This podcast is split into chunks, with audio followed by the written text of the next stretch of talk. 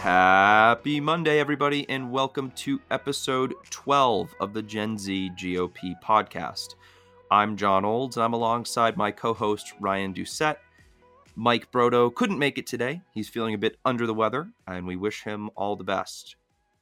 It's been a banner week for Gen Z GOP. Uh, we've been all over the media, including our external affairs director, Javon Price, who held his ground in a sort of debate and uh, forum conversation with Politico, and also our very own Caitlin Reynolds, who also came under fire from a number of uh, left wing activists, we'll call them. Uh, it's maybe an insult to activists, but she was on with a group called JUV Consulting, and she kicked ass. She was awesome, and she really was able to properly show our mission to the world. And I think that we, we owe a debt of gratitude to both Javon and Caitlin for doing such a great job in our organization. This is also going to be airing on Monday, November 2nd. And we just want to wish all the Republican campaigns out there that our members and our staff are working on. We wish them all the best. Um, you know, finish strong make sure you you know make those final few phone calls make sure you hit those last few doors make sure you're getting all that mail out there um it's time to to win and and we have a number of really good candidates on the ballot this year and it's so important that we get out there and vote and you know the next couple days after this airs is probably going to be uh, some some of the craziest in American history and you know I think our message to Gen Z is that it doesn't always have to be this way, and we can we can we can do better, uh, both for our public discourse and for our uh, political environment. And I know that we will.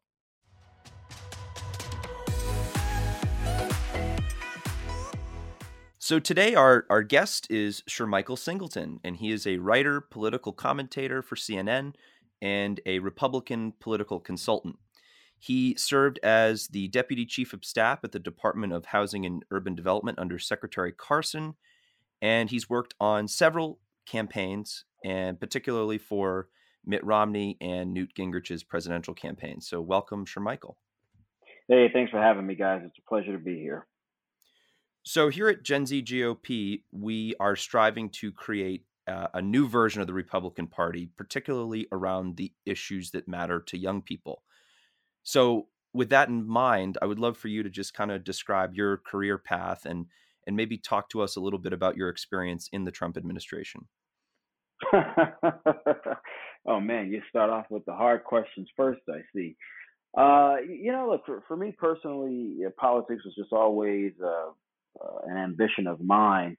Uh, less of the media side of things, which is what I primarily do now, and more so uh, understanding the operational side of electoral politics, and eventually positioning myself to run for office at some point. That that was my original career, and so uh, I, I did that by going to school, studying uh, political science, studying political theory, uh, going to graduate school to study the same, but more so focusing on uh, policy because I think that's so important to be able to understand policy, how to write policy, how good policy impacts people and how negative policies impact people. I don't think enough of our members uh, understand that, and, and, and I don't say that to take anything away from uh, all of that, all that those individuals have accomplished. I just I found that individuals who don't truly understand what it takes to actually write the policy themselves uh, don't typically always have a clear understanding of the long-term implications, good or bad. So, so that was my uh, initial and immediate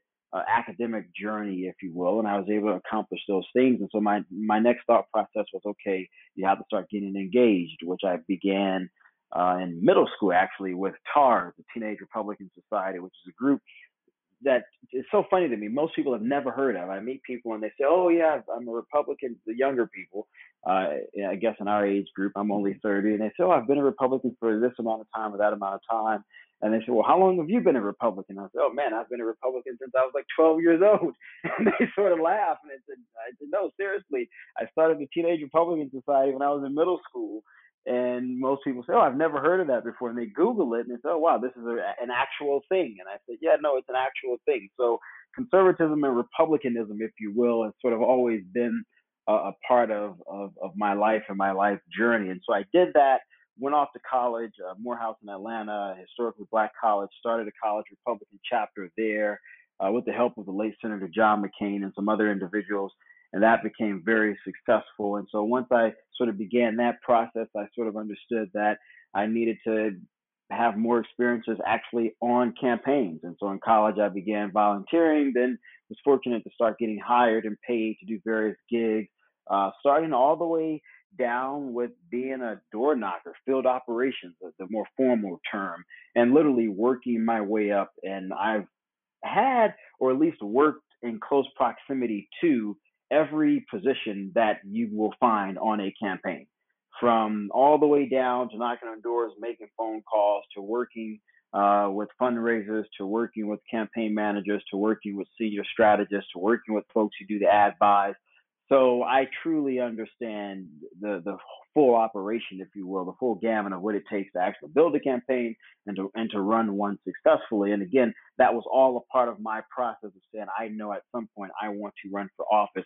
I need to make sure I have all of these experiences. So at some point, 20 years into the future, as I thought at 18, 19, 20, when I decided to run myself, um, I will have had all of those experiences to best inform me one to select the best people to make sure that i'm you know even in the position to run that i'm prepared that it's the right time. And i think all of those experiences i would argue really sort of matter at least to me they do. And so i, went through that process finished college uh, worked on uh, speaker Gingrich campaign my senior year at morehouse. Immediately afterward uh, joined romney's campaign after uh, graduating from morehouse a couple years later, fast forward to Dr. Carson's presidential run, where I was a senior advisor to, to him. And after he dropped out of the race, I went into HUD, which sort of brings us to the second part of your question, which was my experience working uh, for the Trump administration. And, and, you know, it was it was interesting because when Dr. Carson dropped out of uh, the race, the plan was never for him to endorse. That that was never the plan. The plan was for him to drop out. Uh, we would build something around him around this sort of new chapter in his life of being a political person and seeing where that would go from speaking to books to you know potentially other uh, business deals. And, that was what we were planning for.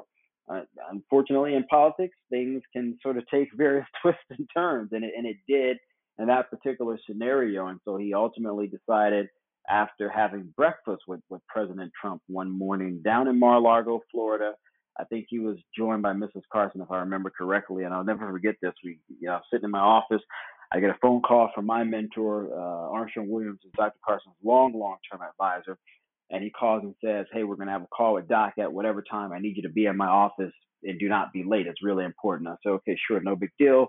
So I get on the call. I, I go into the office. He's there. We call Doc and some other advisors who are still sort of advisors to Dr. Carson, out outside advisors, if you will. We're on the call, we're all talking, you know, saying how everyone's doing, blah blah blah. And he said, "Well, I just had uh, breakfast with Donald, and uh, you know, we're thinking, I'm thinking, I'm looking at my mentor, and I can only imagine what the other guys are thinking. I'm like, okay, well, that's that's fine, no big deal here." And he said, "You know, he asked me to endorse him." and I remember sitting there thinking, like, oh God, I hope he said no. You know, I'm not going to get involved anymore. I ran. That that's it for me. And he said, and uh, I told him yes. and I remember some one of the guys on the call said, well, Doc, I thought we had all agreed we, we weren't going to endorse anyone, and if we were, we were going to really try to, you know, talk about this. And he said, well, I, I mean, I I you know just wanted to endorse him. I didn't you know I didn't want to tell him no because you know at, the, at that point I think Trump was the nominee or it was pretty clear he was going to be the nominee I should say. And uh, and so I said okay well I guess here's that. And he said well they they want me to consider a, a potential position if he wins and all these other things. And I remember thinking to myself wow this is this is definitely not what we had planned. We're going in a complete different direction. But uh, if this is the direction that Doc wants to go in, you know, we're going to make sure we support him. I'm going to make sure I support him in every way possible. And so, long story short, you get to the end of 2016, uh, Trump won at some point, maybe around uh, end of November, early December, if I remember correctly. uh, Trump asked Dr. Carson to accept the cabinet position. And you guys could Google this. If, if, you go and Google it, it took Dr. Carson, I think, maybe two weeks, three weeks to sort of make a decision. And that's because he was really trying to decide do I want to do this? Do, is, do I really want to get into politics? Or do I want to just continue to be a private citizen? Maybe I have more of an impact there.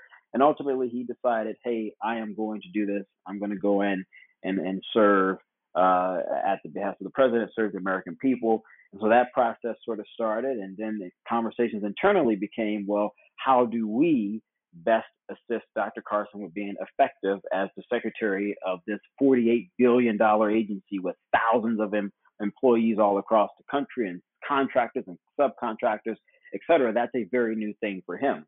And so it was ultimately decided, Shermichael, you're the youngest one. You don't own a business. So you're going to be the one to go into the agency with Dr. Carson. I said, okay, well, I don't know about this. Donald Trump is, I was not a big fan of his. I never was. His brand of politics was not my brand of politics. His values were not my values, uh, nowhere near. Uh, but as I thought about it and considered it more and more and talked to my parents and other people about it, I said, you know what? Doc is a good guy. If I can go in and serve him and help him be the best secretary possible, maybe I'll stay a year and then I'll be done. Uh, so you know what? I'm going to do this as long as I keep my mind that I'm serving Doc. I want to make sure that he's effective. I'm just not going to really worry about whatever happens at the White House. And then two, it's not really my job to worry about what happens at the White House. So I said, you know what? Fine. I'll go in. I'll do it. So I was onboarded uh, for transitions. We helped Dr. Carson get through the transition process uh, was sworn in in at some point in January as the deputy chief of staff at the agency, and sort of began the process as we were expecting Dr. Carson's confirmation vote to come, I believe, around February.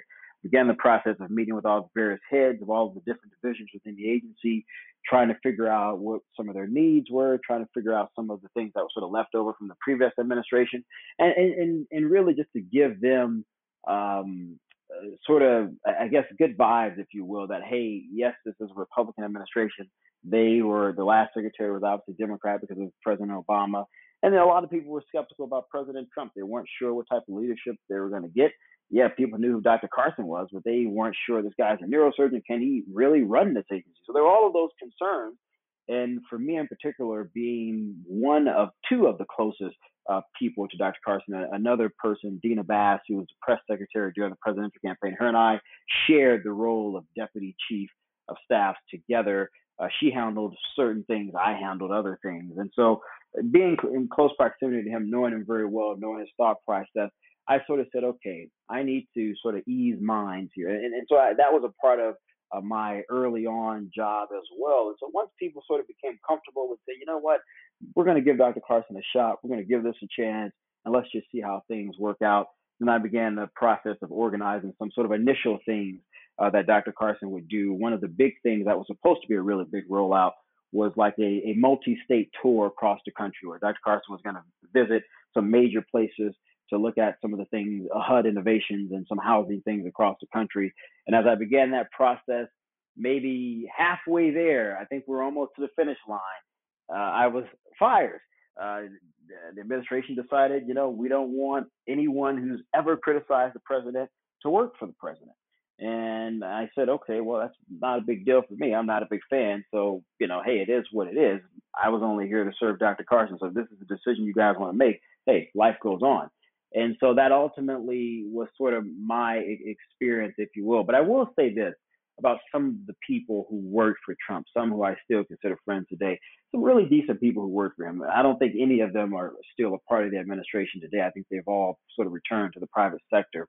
But when Carson dropped out of the race uh, and, and ultimately endorsed Trump, we had a lot of communications with a lot of various divisions within Trump's campaign, folks who handled traveling, folks who handled messaging, folks who handled communication, some well known people, by the way. And all of my experiences with those individuals were really, really good. I mean, I just thought the world of a lot of them, uh, despite some of, of my skepticism, if you will, about Trump. And so I, I just want to say that because I think a lot of times when people think about Trump and all of things that they may associate as being a negative, they just immediately think that all the people who work for the guy must also be horrible people. And I can't speak for every single person, but I can certainly say, at least from my experiences with certain individuals, I just thought, man, these are really rock star folks. I just wish that our guy was somebody else. I mean the person who would ultimately become president. But you know, it is what it is. And so, so that's sort of been my experiences, guys. Definitely. And thanks for sharing that. That's an incredible story. And you've accomplished a lot before the age of 30. So let's fast forward a couple years to this past summer when you announced that you're kind of leaving the party. And I think that's a feeling that a lot of us can associate with, especially in this Republican era. Mm-hmm. But maybe talk about your experiences and what kind of led you. Obviously, I think you touched on some aspects of it just now, but like what led you to making that decision? I mean, for me, I, I sort of joked about this with some friends uh, when the Charlottesville incident happened. And not even necessarily the language of Trump that bothered me. It was how he just handled the whole thing. I just thought it was just horrible. And and the statement of, "Oh, they're bad, there are good people here, but there are also some good people marching with the bad people." I just, I just linguistically, I just found that statement within itself to just be an illogical fallacy. I don't know how any good person could do anything in association with bad people. If I know that bad people are doing something, if I'm a good person and perhaps uh, I care about an issue, I'm not going to associate myself with the bad people who may also care about the same issue, but they may care about it for negative reasons or, or for reasons that that may have an end that I may not believe in. And so that that statement alone bothered me. And I had stated to some friends jokingly, if I were not fired from the administration, I would have quit when that moment happened. That to me would have just been a bridge too far. But I say all of that to say, as I assess sort of Trump and I assess Trumpism and I assess its role uh, in, in, the transformation of the Republican Party and the impact it's had on conservatism, it, just just for me, it just it sort of become clear that this is not the, the type of party that I joined at 12 years old when I started a Teenage Republican Society chapter in Texas. This was not the type of conservatives that I remember growing up in my neighborhood. This was not the people that I remember mentoring me and and, bef- and befriending me as I grew up in politics. It, it was not the values that those people had. And so for me, it, it just sort of became very clear that in order for me to sort of be more of an objective a spectator, if you will, in, in politics writ large, that I just can't associate myself with something that has turned so far right, and I don't mean that ideologically, but so far right in the wrong direction uh, that it sort of becomes difficult to criticize something while still being in association with it. It's one thing if if if that, that thing that you're in association with is hasn't gone too far to the extreme, right? Then I think you can still have membership and say, look, I'm still trying to fight and bring this thing back uh, to the center so that we can sort of have a great healthy party. But when something goes so far to the extreme, it, it almost becomes as if you're screaming on deaf ears trying to correct something and no one else is listening. When it becomes very clear that this is the direction that the party wants to go, this is the direction that everyone sort of embraced, uh, you know, do you really even have any legitimacy anymore in, in trying to articulate a different path? And so for me, I sort of believed that it was a no. Uh, and so that was a part of the reason. And, and then again, I think a fundamental reason for me was just when I think about conservatism as an ideology, as a philosophy, what what does it mean? Uh, how is it to be actualized in policy and in politics and in governance? It, it just became clear again to me that this was a direction that was just so disparate from what conservatism was intended or has intended to, to be when you look at Burke all the way up to the late Roger Scruton, who recently died of cancer several months ago. When I think about those individuals and their intellectual writings of this is what this belief system looks like in the body politic, it, it just became inconsistent. It just was not the same. And so I just said, you know what? I, I just can't be a part of this anymore. And, and so that's what ultimately sort of led me to my decision of saying, you know, I think I'm just going to become sort of a non affiliated guy uh, because a, a, party isn't supposed to impact the ideology or influence the ideology. Uh, the party is merely the mechanism by which the ideology is actualized in politics, uh, particularly electoral politics. Uh, but the ideology itself is always supposed to remain the same and that and that's sort of different with Trumpism. It, it, the Trumpism has sort of changed the ideology, and then that's just crazy to me. The ideology should be what impacts the party. The ideology is what should set the, the standards of what the party should be to, to, to live by. And, and that's just not the case anymore. And so that, again, it was all of those variables that ultimately led me to saying, you know what, I just don't want to be a part of this anymore. So you're you're you're you're not telling me that you're some sort of squishy moderate that has that has no principles. I I can't believe that. What a what a novel concept. Um, you know, it's, it's so funny. Let me just say something to that point. It's so funny that people say, well, if you don't support the president, you're not a conservative. And I always ask those people, what is conservatism to you? And they'll say, well, it's a limited government. Um, it's um, limited government. They'll say it's less taxes and deregulation, less government in, in an individual's life. And I say, okay, yeah, th- those are all good, good talking points. And sure, generally speaking, that is what conservatism represents. But then I'll, I'll rebut and I'll say, but I'm asking you a different question. What is conservatism? And so, what do you mean? And I said, well, what if I were to ask you, what is a Christian? And then they, people will respond and say, well, a Christian means you believe in Jesus Christ, you believe in God, and you go to church, and that's it. And then I look and I say, huh, it's no wonder you don't know what a conservative is. And, and so I say that to say, if someone says, well, I'm a Christian, I believe in God, I believe in Jesus, I go to church, therefore I'm a Christian, is that true? Or is to be a Christian a lifestyle, a way of being? See, that's the way I interpret conservatism. To be a conservative isn't merely, oh, I support judges, I support deregulation, I support less limited government, therefore I am a conservative. No, to be a conservative to me is a way of life. It is a disposition that says, this is the way I view the world. This is the way I view myself in the world. This is the way I behave in the world, and this is the way that I think others should behave in the world. Because I believe that these set of core principles and ideas are fundamental to shaping a society that is the best and healthiest society, blah, blah, blah. Right? But right. if one merely says that they just believe in those things, but they don't live it, do they believe in it? Do you get what I'm saying here? Yeah. And, yeah. And, and, and so and, and so for me, an, an individual, an idea is bigger than the individual, and, and that's what I don't think people who don't like conservatives or Republicans who don't support Trump understand. Trump at some point will go, but the impact that he will have on conservatism, the impact that he will have on the party writ large, will be so demonstrative in a very negative way in the perceptions of the party.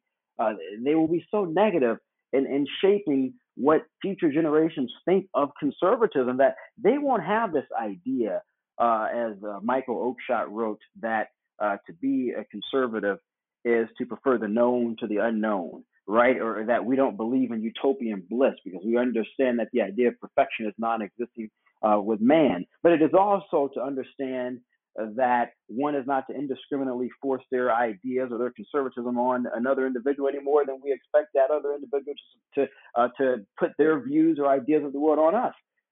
Right? They don't understand those concepts, and, and so. Yeah you know, for me, when people criticize me and say you don't support the president, I sort of laugh and I and I say, well, if you can give me a legitimate reason why I, as a conservative, should support Trump outside of these policy positions, then I will absolutely agree with you. And I've never met a person who could do that. So I know, I know we're hitting up against the time here, but uh, well, first of all, I want to say thank you. The second thing I want to say is Ryan, our co-host here, is a huge member of the Teenage Republicans. Yep. Um, and I, I oh, figured that's hilarious. yeah, yeah. So I uh, I run the Michael Massachusetts Ryan, the chapter. two cars yeah. in the universe. yeah. Very ironic. So yeah, thank you for coming on. I know we're up against the clock, but it means a lot for you kind of sharing your path because I think a lot of younger people are kind of in this weird scenario right now in this party saying like, where do we go from here? Because we don't exactly feel at home. And that's one of the things our organization's really trying to hit on is that this Republican Party has kind of been morphed over time, and mm-hmm. eventually Generation Z is going to have their opportunity to morph it, mm-hmm. and it mm-hmm. has to be around the issues that matter to us, and less about the rhetoric and more about the policy. So I think your your experience matches up very closely with kind of what we want. No, Ryan, I, I think look when I think about Gen Z, I'm a millennial. When I think about you guys and the way you guys view the world, and even the way people in my group uh, my age group view the world. I'm 30, so I think millennials begin at like 26, I think, and then you, I think we end at like 40 or 39, one of the two. I think the older millennials are certainly a, a little more closed-minded in some of their views. Those who are Republican or conservative leaning, Uh, but I think once you get to around my age, younger, and certainly with you guys, you guys view the world in a very fresh and interesting way. And and I think when you read the writings of like even uh, um, Oakeshott or, or Robert Nozick or Edmund Burke or um, uh, Adam Smith, The Wealth of Nations. And, and, it's so funny when you read these things that people sort of pick out what they like, but they never read anything in its entirety, which is so hilarious to me because people even talk about capitalism and they say, well, this is the way it's supposed to be. And I said, well, do you also realize that Adam Smith also made leeway for people who suffer in society and, and for the, and, and how we're supposed to care for those folks through this sort of capitalist idea. But no one ever talks about those aspects of, of the book, which is hilarious to me. Uh, and, and, when I also think about Smith, I think about uh, his book on the theory of moral sentiments, which was an amazing incredible read. Uh, if you guys get a chance, I highly recommend you read it. It's, it's sort of a challenging book, but it's, it's worth the read. And, and, and, and Smith sort of talks about uh, human connection and in and of itself and our relationship to each other uh, in in a society and and the various things that people go through and how we should identify with those things, even if we don't immediately share those experiences. And yet we only talk about uh, uh, wealth of nations and again only aspects of wealth of nations. And so I'm excited about what you guys are going to do. You guys who are maybe 10 years behind me, because I think it's a fresh set of eyes on things, right? And I think you guys don't just look at things and say, I'm going to cherry pick what I like here, what I like there. You guys look at the full gamut and you say, no, no, no, I want to look at the full landscape and I want to understand the full landscape. And that gives me hope because that tells me that if there's any possibility for conservatism to have viability in the future, it's with you guys. And it's the way that I've always believed conservatism should always be. I just think I was probably a little ahead of, ahead of the curve here, and that's okay. I, I have no problem with that. But but I just think it's so important that we're empowering you guys because again, the way you guys view the world is the way I think it should be viewed, and that is just unbarred. That's without criticism. That that that's that's without bias. It is just I want to look at things differently. I want to look at all the information, and then I'll assess what's the best way forward. And and and I I just think we're going to be so much better off because of that as a society, and maybe heck even as a world. A special thanks to Shermichael Singleton for sharing his experience and expertise with us.